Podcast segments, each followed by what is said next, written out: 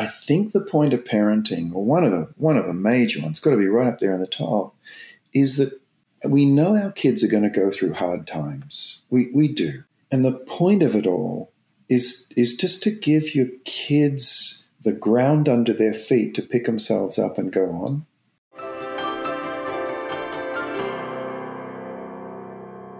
Life is hard and beautiful and messy, not much unlike parenthood itself.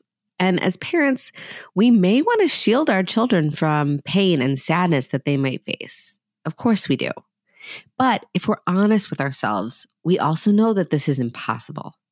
So rather than fighting the inevitable, our children are much better served if we work to help them understand how to weather the storm to equip them with tools so they're capable of processing and working through the full range of emotions life has in store for them. I am so beyond delighted to have my next guest joining me today. Kim John Payne is the author of several incredible books, including the number one bestseller, Simplicity Parenting. He offers doable ways to realize the hopes and values that we all have for ourselves and build deep connections with our children that bring families resiliency and simple joy. This episode is overflowing with Kim's time honored guidance for raising healthy children who feel confident to explore and create as well as mindset shifts that we can make ourselves that can help us to be more present and allow us to truly enjoy the journey. So I hope you enjoy listening to my conversation with Kim as much as I enjoyed having it with him.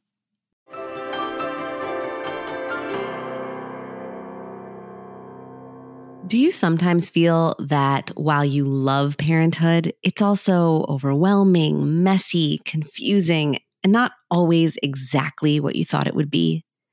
Do you wish that you could stop worrying if you're doing it right and just feel confident trusting yourself? Let me clue you into one of the best kept secrets that I have discovered through my own clinical practice and my years as a mother. When you understand the basics of child development, psychology, and neurobiology, you are able to work with your child's brain and body rather than fight against it. You develop a true sense of confidence and you feel in control knowing that you're prepared to navigate whatever challenge parenthood might throw your way. And that is exactly why I created The Authentic Parent, finding your confidence in your child's first year. Whether you're a brand new parent or maybe you're thinking about how to approach a second or third child with a different set of skills, this six week course will arm you with all the knowledge you need to feel grounded and confident in your parenting journey. Enrollment is limited, so make sure to sign up for the waitlist now. Go to my website, drsarahbren.com forward slash TAP to sign up and learn more. Let's increase your confidence and help you create a strong parent child relationship to use as your parenting compass. Don't miss your chance to take part in the authentic parent and learn to confidently move through parenthood during your child's first year. Hi, I'm Dr. Sarah Bren, a clinical psychologist and mom of two. In this podcast, I've taken all of my clinical experience, current research on brain science and child psychology, and the insights I've gained on my own parenting journey and distilled everything down into easy to understand and actionable parenting insights so you can tune out the noise and tune into your own authentic parenting voice with confidence and calm. This is Securely Attached. Hi, I'm really honored today to invite Kim John Payne to be with us in this episode. Um, Kim, can you talk a little bit about how you came to this work and just welcome? Thank you for coming. it's lovely to talk to you. It really is. Um, yeah, w- what brought me to this work initially was um, long time ago when uh, when I was um, training in psychology, and, and I'm okay now. I always add that really quickly after I talk about psychology. I'm fine. I've recovered.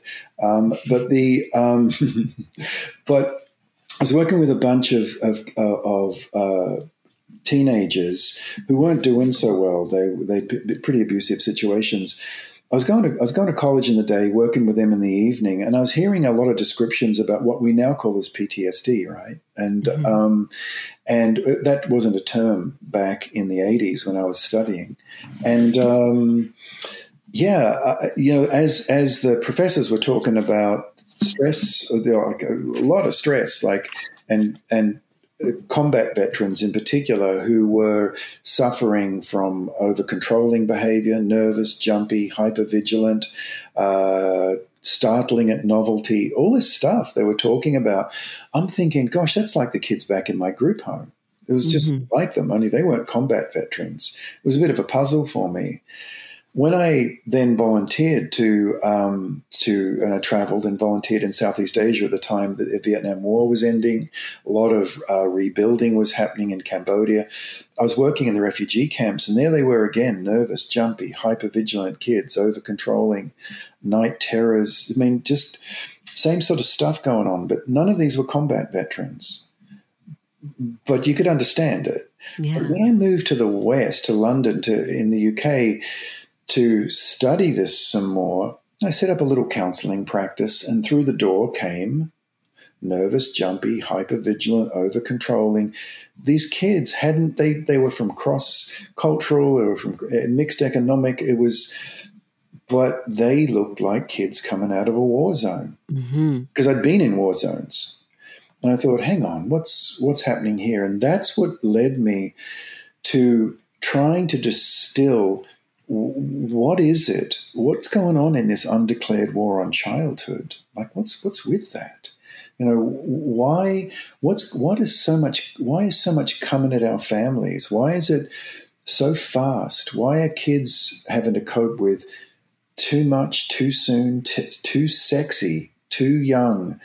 Oh, there's just a whole picture of overwhelming the family system, mm-hmm. and and really that that question uh, uh, has um, has been the the basis of pretty much all the books I've written, all the work I do, is is trying to help understand that, and cr- of course, crucially, what what we can do about that that is simple and doable. That has us at the end of the day as parents thinking, yeah, that was okay. I connected with my kid a little bit today, got a bit wobbly here and there, um, but uh, but it was overall we're doing we're getting through this. We're doing well. That sort of feeling um, as opposed to i am just getting through the days. This is too much. And at a gut level sarah so many parents myself included i'm parent of them um, of two kids um, it just if something feels off about the expectations that we're trying to meet at the moment. Mm-hmm. something just feels like this is not this is not real. Um, and also most of our kids just didn't have to cope with what they're being asked to cope with today a very short time ago. So figuring that out and putting in place small doable simple ways that we can secure our kids and have I don't know, have family feel like a safe base, like a safe harbor. Not a bubble, you know, just a harbor that they can they can chug out beyond the harbor walls and get engaged in life, you know, navigate the choppy seas and all that, but come back and have a safe harbor and replenish, restock, restore, relax, yes. reset, lots of R's there, and reset and just um, and then out they go again into school or neighborhood or whatever they do. And as they get older, they, they chug their little boats further and further away from us. Mm-hmm. And then they come back and they replenish and restock and restore. And that picture of how family life can be a safe harbor as best we can make it, I think that that's what really informs what I do. Sorry, that was a long answer, but it was your fault. That was a really good question. well, it was a wonderfully long answer. It painted a beautiful picture because I think what what I'm picturing, I'm really visual, and what I'm picturing in my mind as you're talking about this safe harbor is like this this circle, right? This I'm a child, I have this home base you know, we might call it a secure base if you're going to talk attachment theory lingo. But I, with that sense of safety, with that knowledge that you're there, fully accepting of me where I'm at in this moment, and I can go off and play, explore, right? You know, if you're a really little kid, we're talking literally play, imagine, separate, from the parent in their inner world for a moment. If you're older, that play might be more symbolic. It might be more like, I'm going to go play with an idea and go study something or whatever. But we go out, we play until we hit that breaking point where we just can't tolerate being away. Our, our our our separation capacity is like taxed and maxed and we come back to refuel and it's like it create and then we and then we go out again so it's like this circle and we're kind of part of what allows that circle to be connected. Yeah, you know, that safe harbor image is a really interesting one because every harbor uh, has a harbor master. mm-hmm. You know, that says, yeah, you, you, you come on in, uh, you, that, that all works, you're good. And here's what the weather report is out there. This is for older kids, right? They're chugging their little boats out and saying, "Hey, hey, it's there's a squall coming. Just be aware. Just you, I can't stop you going out into that squall, but just be mm-hmm. aware it's coming. Um, just batten down the hatches a bit. You'll get through because I believe in you. You, you, you know, you, you can do it. But honestly, at times as a harbour master and, you know, 12, 13, 16 year old is about to go out into the choppy waters and we know there's a hurricane coming and we just say, no way, not doing it. There, there really are times, of course, where we need to step in and say, it's just, I know you're immortal. Uh, I got a 19 year old at the moment. She's completely immortal. Um, I, I, know that you sit on the right hand of Zeus, but but the but but it's just it's no no no no no not not now. Let's just uh, some of the conversations, particularly I've had with teenagers, like teenagers can be spectacularly disinterested in our opinions really. Mm-hmm. But they are very, very interested in their direction and, and going there. So, some of the best conversations I've ever had with teenagers in their moving out into the world and returning, their waving out and back into the harbor, have been about the directionality they want to go in. And so, whether something is a distraction or a direction, that's often my question to a teenager was that a distraction or a direction? Um, but backing that on up, you know, when they're teenagers or they're very little ones, I see that as being really different. When when teen, when kids are very little, the safe harbor that they're coming out of, they're chugging these little boats, and they're just they're just not going very far, and they come on back. That's the, the that's the in in some of my work I talk about that as being the time of the governor. It goes from governor to gardener to guide um, in the three phases first seven years, second seven years, third seven years. So when kids are little, we're the governor of the family state or the guardian of the harbor, whatever way we want to put it. But it's when kids just need to know who's in charge, um, mm-hmm. who's who's keeping them safe. Because unless they know who's in charge and who's keeping them safe, a lot of amygdala activity, you know, a lot of fight or flight, a lot of stuff, a lot of pushback starts happening because they're not quite sure who's keeping them safe, who's setting the boundaries. Mm-hmm. And then when kids get to about, I don't know, about 9, 10, 11, uh, we've got to make a transition with them. That's when their little boats are going to go further out. And that transition, to mix my metaphors, is what I call a, a, gardener, because a good gardener is like listens, watches, but knows the shape of things. But a nine, 10 year old really wants to know that their voice is being heard, mm-hmm. really wants to know that. And, um, and we need to coach them up to how to use that voice when they're nine or 10. You know, we need to help them, uh, you know, the right time, I call it time, team, and tone. To speak, just let's work this out at the right time. Know that you're a part of a team. You know, be considerate to your brothers and sisters. And tone. It's okay what you're saying, but get the tone right. You know, let's work on that. And then we make a decision. A gardener makes a decision about what to plant, when to plant, what to prune. And that's 9, 10, 11, 12. That's 13 even. I know 13 year olds, it says teen, but I think they're just practicing to be teenagers mm-hmm. at 13. Um, and then at 14, I've mentioned this guide. You know, we're the guide now, where we're saying, hey, what do you want to do? What's your emerging little direction that you want to go in in life? And we're trying to guide them so they don't get too distracted from it.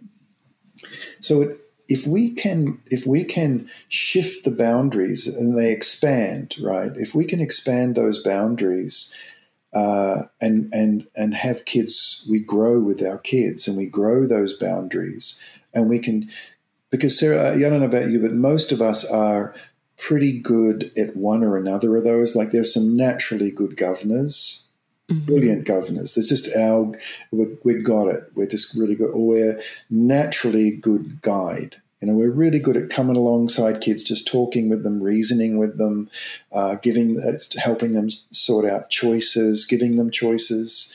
But if we if we try to raise a four year old like a guide, that's going to get colorful quickly. Yeah right? Because they don't know who's. But if we try and raise a 14 year old like a governor, that's going to get colorful quickly. Uh-huh. It's just a question of calibrating, of, of, of just being able to expand the boundaries as our kids grow and do it thoughtfully. You know, that's that's a lot of my interest is is is in is in helping parents understand oh you know what i think they're at a transition time even though you're a, you're a naturally good governor, it's time to start listening some more. It's time to start really saying things like, "Hey, Saturday morning tomorrow, is there anything you guys want to do? Do you want to, do you want to do something? Because I before I make my plans, I want to hear what you have have in mind." I mean, you say that to a nine year old, you just win their hearts mm-hmm. because they don't feel like babies anymore. But at the same time, you know, what they want to do can't absolutely happen in absolutely the way they want.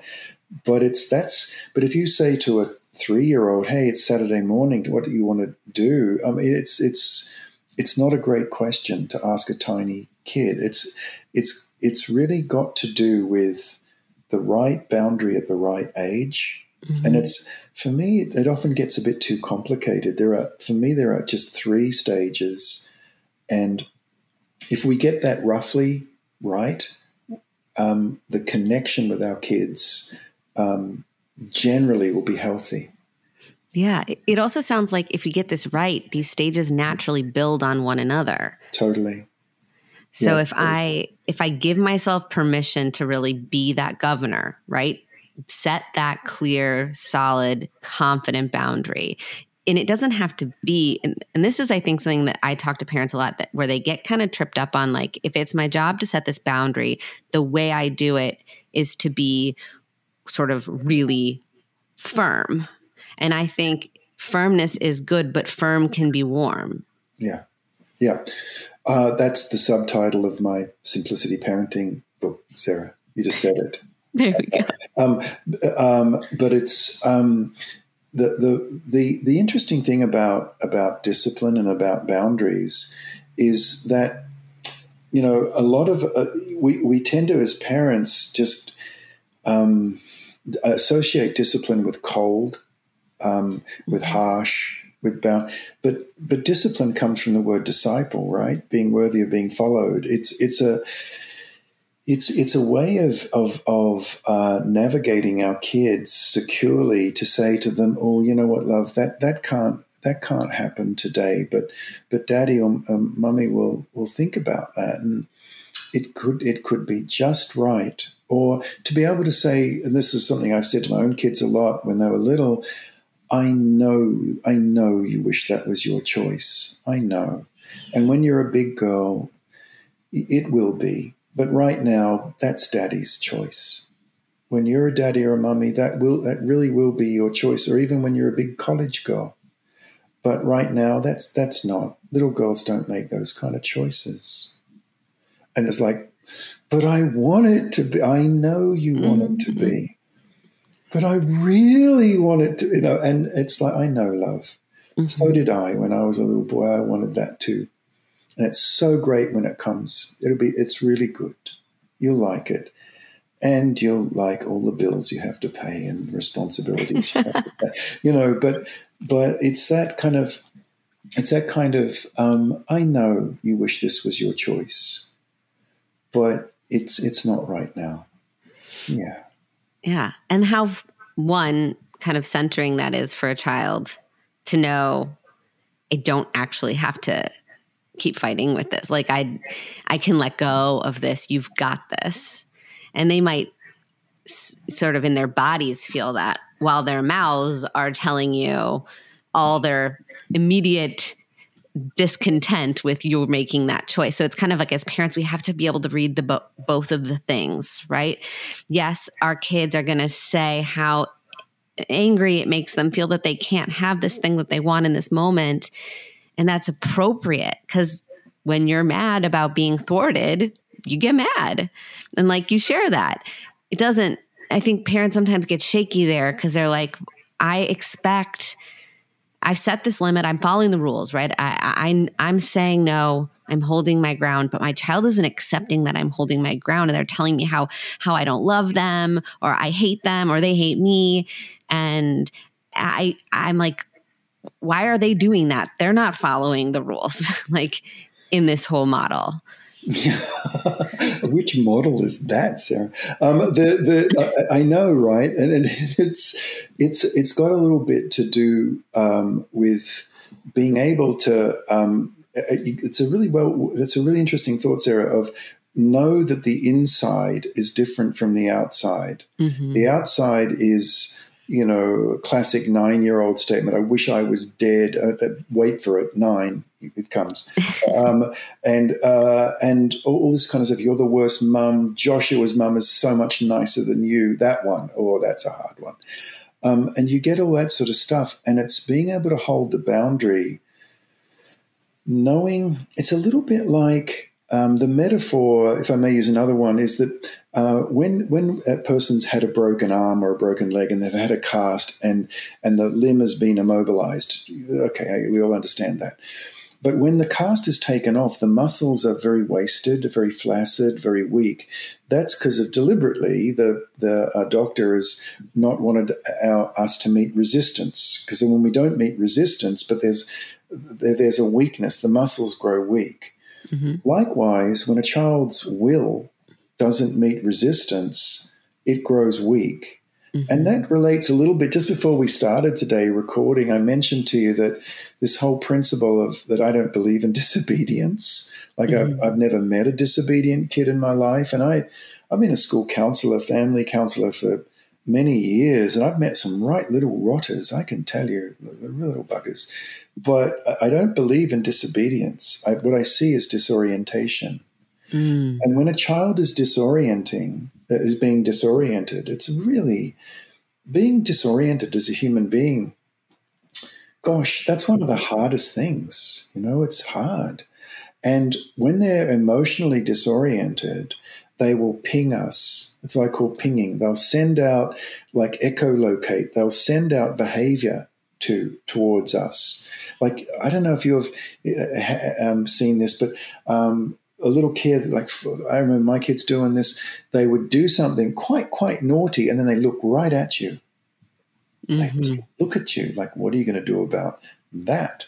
And it begins at the youngest age, where they pick up something from their high chair and just take and just drop it on the floor, and just look at you. That deadpan eye contact. What are you going to do about that? Right? Totally. Um, yeah. Now, in that moment, our relationship is defined with a child because unless we put a boundary in place and give them guidance that that food is special because the farmers grew it for us, uh, they had they grew that food, and no, we don't drop it on the floor. And and we won't go into all the protocols around that now. It's another whole thing. But um, but when we put the boundary in place, we give resistance, and that's when they can grow strong. By, mm-hmm. by if we take away and we keep backing off, that becomes like desperate will hunting. Do you know, kids will come after us. And the beauty of knowing we're getting pinged, knowing that they're trying to take their emotional bearings, um, is that I, I, call, I, I, think of it as the wonder of wondering. Uh, that when a child pings us, and they're they're being little buggers. You know, they're not being very. They're, they're really challenging. And we wonder just for a moment, for a couple of seconds, and we wonder, huh, why are you so disoriented? I mean, don't say that out loud because it'd be weird. But the but but why? What's up? What's up? The moment we wonder what's up, it's kind of magical because it's almost impossible to take it personally. Mm-hmm. Right? It's no longer, it's not getting into a power struggle. Getting into a power struggle with a three year old is not an attractive look. We all know it. And we feel like the incredible shrinking adult. It's like, yeah. how, how can I be arguing with this little being? This is not good. But if we wonder what's going on for you, why are you needing to ping why are you why are you doing this? Our eyes soften a little bit somatically. We send out a whole different our eyes soften our head moves to side just like micro little things happen to our body. Our shoulders round a little bit. Our muscles soften and then we are a point of safety for a child. Mm-hmm. we don't harden. We our eyes don't uh, gaze our eyes don't fix. Our shoulders don't tense because then a child's going to get, they're going to ping us real hard then. But if we wonder, and it's just this little tiny trajectory shift, maybe just a two degree angle shift. Mm-hmm. But if we wonder, what's going on for you? Our body language, all the space around us changes. And I've had, when I've, se- I've seen uh, mums and dads that I've helped and coached to do this, and they'll come back to me and say, when I did that, you know, like I just felt much more in myself, and my kid just dropped what they were doing and just, you know, when they lean against you, and you're the one that's the baddie because you're putting this boundary in place because you've got to tidy up, but they come and they just sob and in your arms, right? Mm-hmm. Um, but the other beauty of wondering, of the wonder of wondering, is when you wonder about what's going on, it's so great because you don't need an answer that is completely secondary. What is the what is primary is the fact that you stopped and wondered and didn't get into what Dan Goleman calls an amygdala hijack. You know, where Mhm. you just fight or flight, and if I my if my if I had have spoken to my mother like that, I would have like, and, and you get into it and you run these old grooved in loops, and you can hear yourself being a person you don't want to be, Mm-hmm. but you can't stop.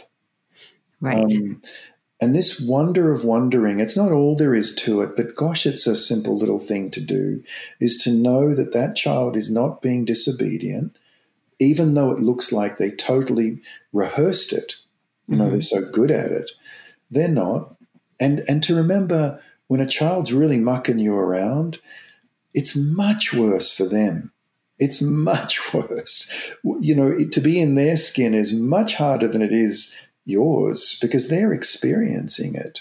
Um, and to and to remember that you're getting pinged, and just to Mhm. say, "Huh, I wonder what's going on." Now, an answer might come. It might be like, "Oh, I knew that second play date was a mistake." right. Now, you know, really, it might Uh-huh. come, but there's a little bit of grace that comes into that moment. Wondering opens the space for grace. That, that sounds like a rap, but but it's but it does, right? And that's what it does. And it, and because so much of what I've learned about being a parent over the years, and I'm no parenting expert. That should come like a health the health warning on a cigarette package or something. Anyone claiming to be an expert at that wins my immediate distrust. But the um, it's just we're figuring this out. But one of the things that's that's occurred to me um, a lot over the years is that it's not about the kids. It's about our ability to stay emotionally regulated ish.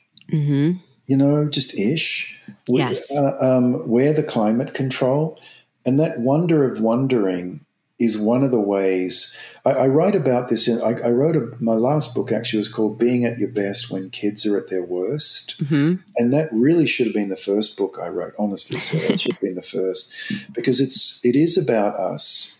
But in saying that, it's so easy then to say, "Well, I beat myself up if my child's misbehaving," right? Yes. Well, then, I, you know, I can understand that.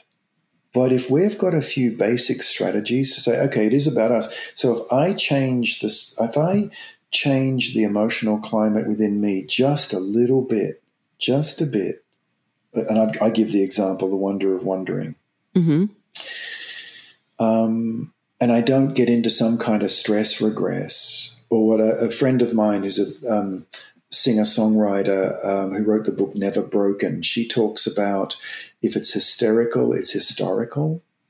Um, mm-hmm. In the Never Bro- her name is Jewel, the singer Jewel, and um, she um, she and I work a lot together. And I've heard her say this and really mine this whole idea of if it's hysterical, it's historical. Something's triggering us. Yeah. What is that?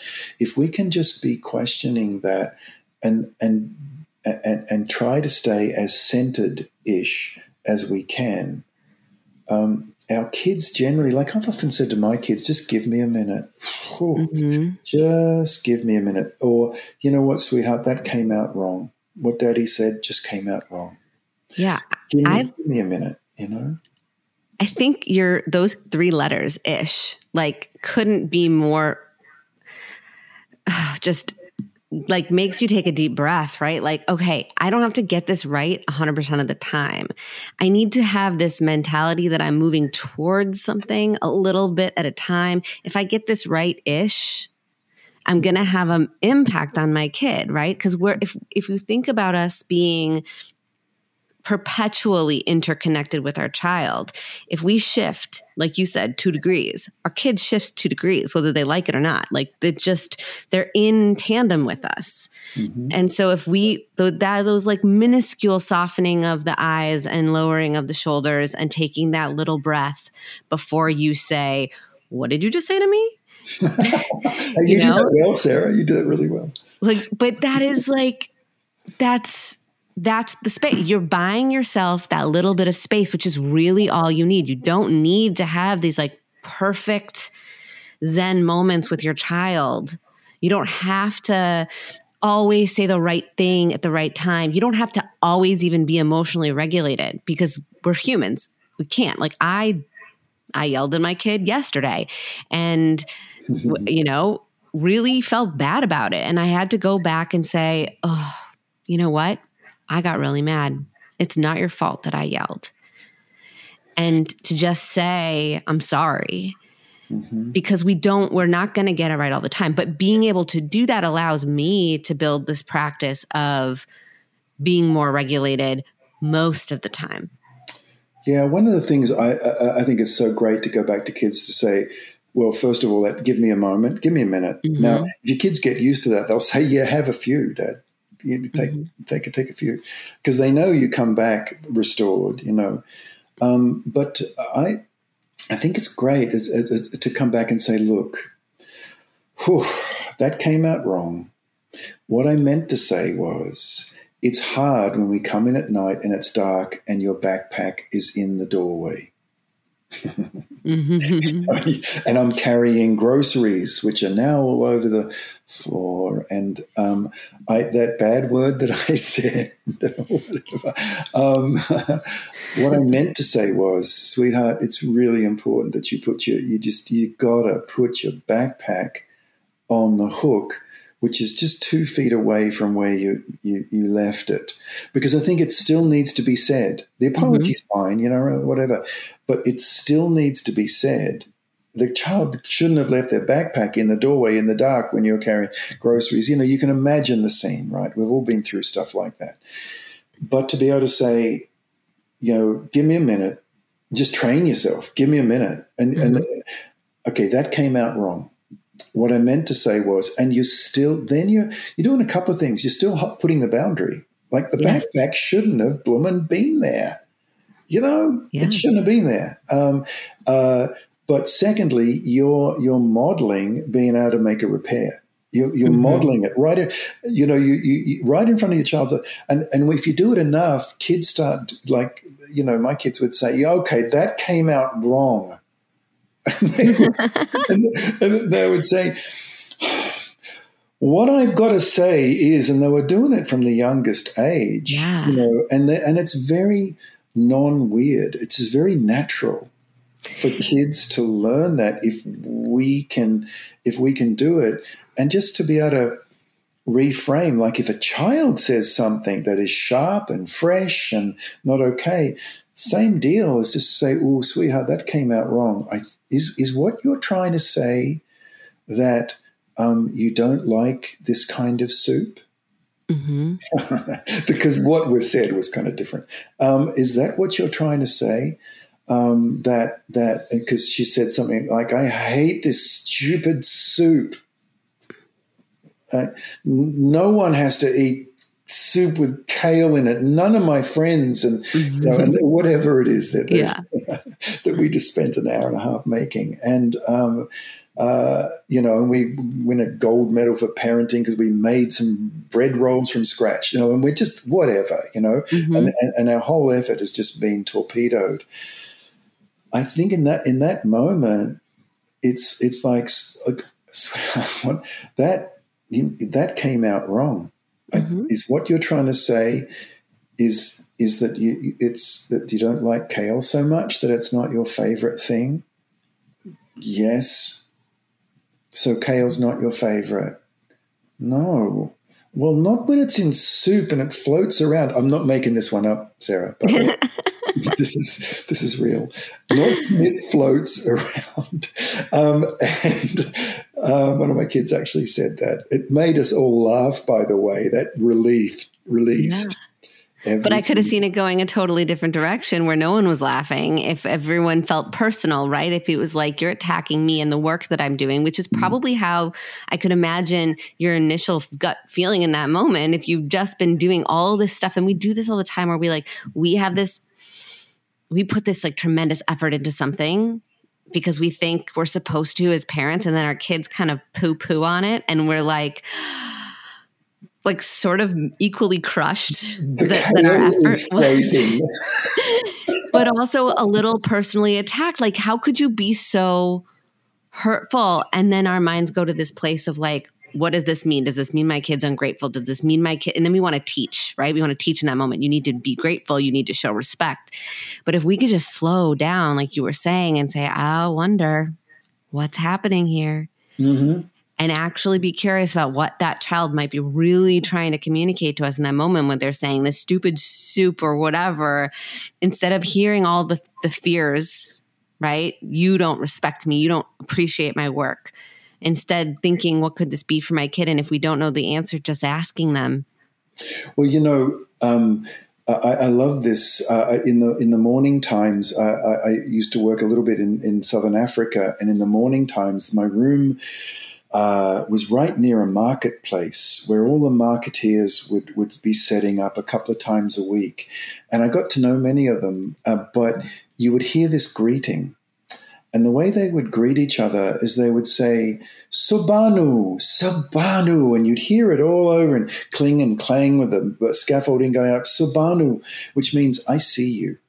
Mm. And then the person who's had that greeting extended to them, Sawubona, they say Ngikhona. And Ngikhona means, so now I am here. That's so beautiful. And you know, that is so much what is going on in our relationship with our kids is it's hurtful when we are not seen. Mm-hmm. Right? It's hurtful when we feel taken for granted because we don't because then we we're struggling to personify to, to be to, to be here but if we can say to a child, look, I, I see you, the kale really shouldn't float, whatever, you know, um, I, I hear you. I, okay, all right. It's kind of strange that, but whatever. Um, uh, I see you. I, I, I, I, see you, not your behavior. Mm-hmm. I, I see you. Um, and then there's this, often there's this silent, okay, so now I'm here. I'm embodied. I'm a little kid. I'm back. I'm embodied. Sawubona, Ngikhona. It's yeah. the it's it's so much we're raising our kids. We're trying to in the spirit of Sawubona. That's yes. that's that's what I, I, see over and over. yes. And it makes me go back to that thing you were saying that Jewel, I you're so casually like my friend Jewel, who's like amazing. Oh, you know, do, you know, her music? So oh, it yes. Is, it is wonderful. Yeah. Um, I sing one of her songs to my daughter actually. Um, but Which one? Oh God, the one that's like it's It's six o'clock. Hear the clock. It's six a.m. na na na na na na na na. But but interestingly, when you go back to that point about um, if it's hysterical, it's historical.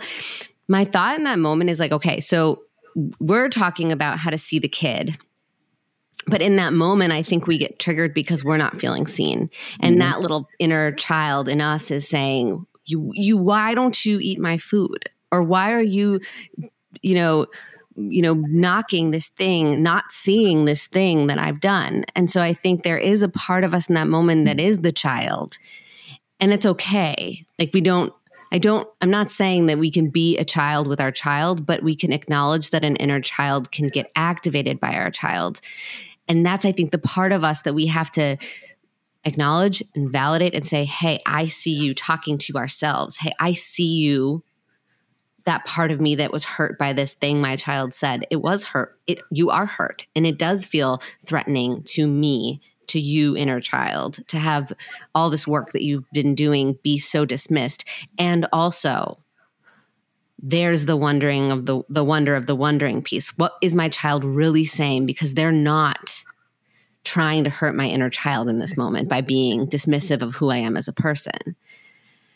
But I think we have to take that pause in that moment to say, like, what activates us in our kids is often our our, our inner child feeling the same thing that they feel when they when you know it's the it's cycle. It's it kind of gets layered upon layered upon layer it's got a little bit to do with, um, uh, and this this is kind of a, a metaphor of, of, of, mindfulness. Really, is that um, how can we be on the dance floor and on the balcony? How can we be on the dance floor with our kids, getting their lunches together, doing the stuff, changing the diapers, like just doing all of getting the backpacks packed? That's the dance floor stuff, and we do it all the time. But to balance that it's really helpful to be on the balcony and be able to see yourself, you know, and and, and to be able to watch yourself saying, "Oh boy, this is kind of I'm spinning out a little bit here. This is going too fast. I've got to slow this down." Or, "Oh gosh, Kim, that was you took that one personally. Okay, you held it together, just." but you know that was that was that that hurt that comment. Mm-hmm. Um, you know, uh, whatever it is, that was that was that was jam that I made from the strawberries I grew that you just spat out, kind mm-hmm. of thing, you know. Um, and whatever it is, but to be on the balcony um, and be able to watch oneself as a parent, it's it's like it's like um, in, in, in one of my books I wrote about like parenting. Like we bring parenting is like a like a blacksmith's forge. It's like we bring our metal, you know, the mm-hmm. metal of who we are up to the point where we become a this this just awesome thing that goes on in our lives, you know, and and then we and it's like a furnace, and we just mm-hmm. thrust who we were into this furnace of parenting, and it's red hot, but it gives us a chance to hammer ourselves in the shape we want to be rather than the shape we were given. Right? Yes. Now we can make ourselves the shape we want to be so parenting is like a blacksmith's forge. You know, it just it t- it transforms the old shape into the new shape, and it does it really. If you if you ever watch a blacksmith, it's just tink tink tink tink mm-hmm. tink, tink back into the forge, and then pull it out tink tink tink. It's really small little hammer movements. Otherwise, if you hit it too hard, it breaks. We can't hit us. We can't beat ourselves up because it's just not. If we just small little tink tink tink, you know, and back into the forge and pull it back on out again and shape it and shape it and mm-hmm. shape it. That's that's how I. That's why I see that we don't want to be belting down on us with a big old hammer. It's small, little, daily. You know that saying in, in the United States, when I first came here, I, I noticed this saying of don't sweat the small stuff. I don't think that's exactly accurate with parenting. I think mm-hmm. parenting is all about the small stuff. Yes. It's not sweating it, but it is about the small things. It's the little tink, tink, tink. Mm-hmm. That little, that like, oh, you know, I think I, I, I like the one example is one we've been talking about. Perhaps just I think that came out wrong, love. I, I think what you meant to say to your brother was, I'll be finished with it soon, and then you can have your turn. I'm not a big fan of kids sharing. I think that's mm-hmm. just overrated. I um, agree. do you? I get myself in trouble when I say that. Oh, good. Um, but but I think you meant to say um, you can have your turn in a minute because he said something really, you know, not like that. I think that that's a little tink tink tink right there yeah. is a little yeah. is a little moment rather than saying, "Well, you just need to share, young man." That is, and you go into this thing, right? Mm-hmm. Um, that's a big old like we speak to each other respectfully in our family, and you know, uh, uh, uh and you know, we work for peace on earth, whatever it is. And it's just rather than saying, "Oh, oh, we'll have we we take turns." And we'll do that in just a moment. No, lover, you need to wait. Your turn is coming up soon. No, it won't be a long wait. Right. Because you're looking right at the one who's going to draw this out. Yes. You know, um, that's all. That's all. That's affecting our kids. But honestly, I think that's a that's that's just making us the shape we want to be. I love that too because I think we're really talking about this parallel process. And if yeah. we focus so much on tink, tink, tink, or even hammer, hammer, hammer our kids' shape, we're missing it. Like, I think really, if we're thinking about who are we tinkering and hammering, it's ourselves, right? yes. Can we give ourselves permission to just sit and wait and see how this plays out? Or do we feel like if I don't discipline or teach perfectly in this moment, I'm missing the opportunity to shape my child. It's like, no, we get to sort of can you sit? Can you can you tap lightly on yourself here instead of hammering? There was a there was a cartoon in the New Yorker a couple of years, quite a few years ago now, and it's got this little child obviously doing something naughty-ish, you know, just being naughty. And um, the uh, the mother, the caption underneath, the mother's standing with her hands on her hips, um, and she's calling to her child, and she says, "Come over here right now. Your mother wants to speak to you quite a lot in a weird, calm voice." And I just, I just like, you know. it's it's that kind of because our kids our, our, if, if we can just be a little gentler on ourselves and just uh, and the, the, the simplicity parenting book uh, which is probably of all my books is best known is all about small little doable changes. Mm-hmm. it's all about those tink tink tink moments. Just take it easy take it slow change this. Because if we make that one little change like if we just say, we were talking before about food, for example, if we make that one little change to say, Thank you to the sun and moon who grow the food and to the farmers who harvest and plant, to plant and harvest it. If we just make that one little change and we're going to say a thank you at our mealtime every day. Mm-hmm. And if we make one little change by teaching our children, may I get down? Mm-hmm. Just that because that that is um, it's so funny, Sarah. These podcasts because you know, as you know, I have this podcast, and I had this podcast recently. May I get down? Right? I just uh-huh. like such. It, it, was by far the thing that most people listen to. You know, all this other fancy stuff, but this "May I get down?" The slow, slow building of impulse control. May I get down? A thank you to the farmers starts our meal and a may I get down ends it, or whatever it is that we want to do. But that's doable. And I don't know, if, if you come away from a meal and your child, after repeated attempts, says, Mummy, may I get down?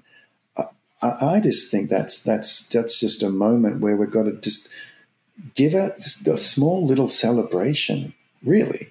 You know, like I'm whoa, he did it.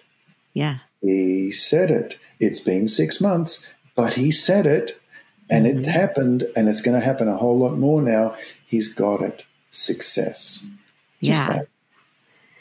And it doesn't then, and that's for mm-hmm. us, right? Like that's for us, a win for us that we get to feel filled up and we get to log this works, right? It might take six months, but it works. Like, I can keep trying for another six months at the other things that I'm trying to help instill in my kid. Like, keep going. You've got this.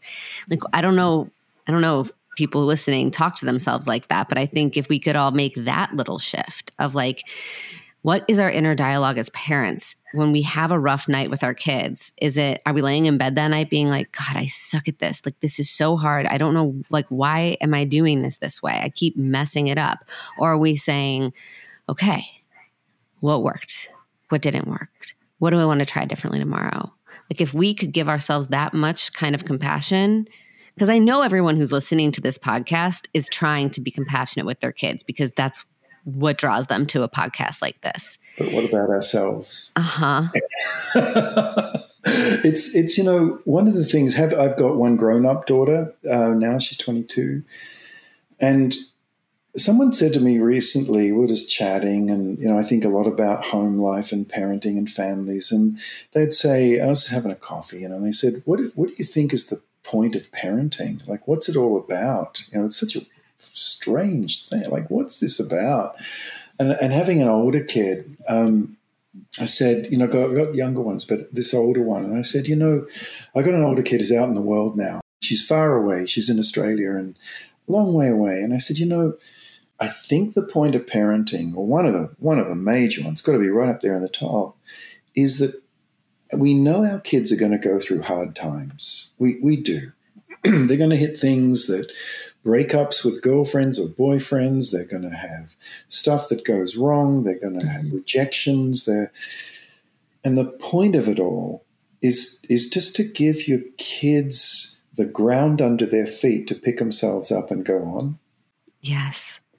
And it reminded me of what you were saying, Sarah, right now. At nighttime, if we can pick ourselves up and go on, then we're modeling something that will be of enormous enormous value when when y- your daughter has a breakup with her boyfriend. Mm-hmm. Not making that one up either. Um, and uh, and it's and it's just hard. It's just really hard. And you you and talk about um, like attachment work. What happens so often when kids and they're in their twenties and thirties and they'll be they'll be hopefully here long after we've departed this earth, right? And when they come up with these really hard things in their lives, have we given them that kind of yeah that I, I pick myself up i get on I, I i've got the foundations under my feet to get through this that for me is if we achieve even just a little bit of that then it's then it's all right we're doing all right. Yeah. And that's built up slowly.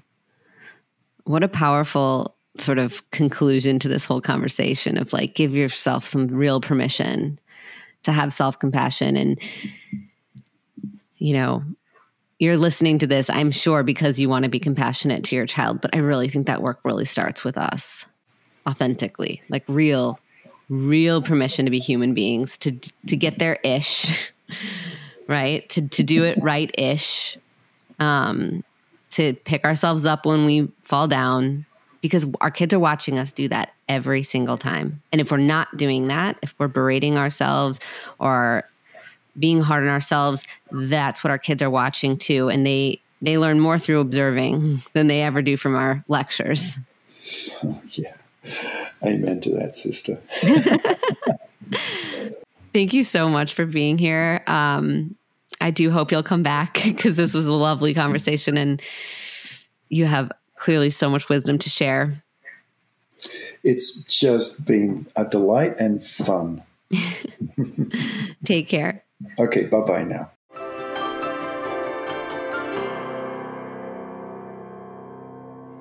So much of being able to relax in parenthood and truly enjoy the journey comes from feeling confident no matter what life throws at us and that we are capable of handling it.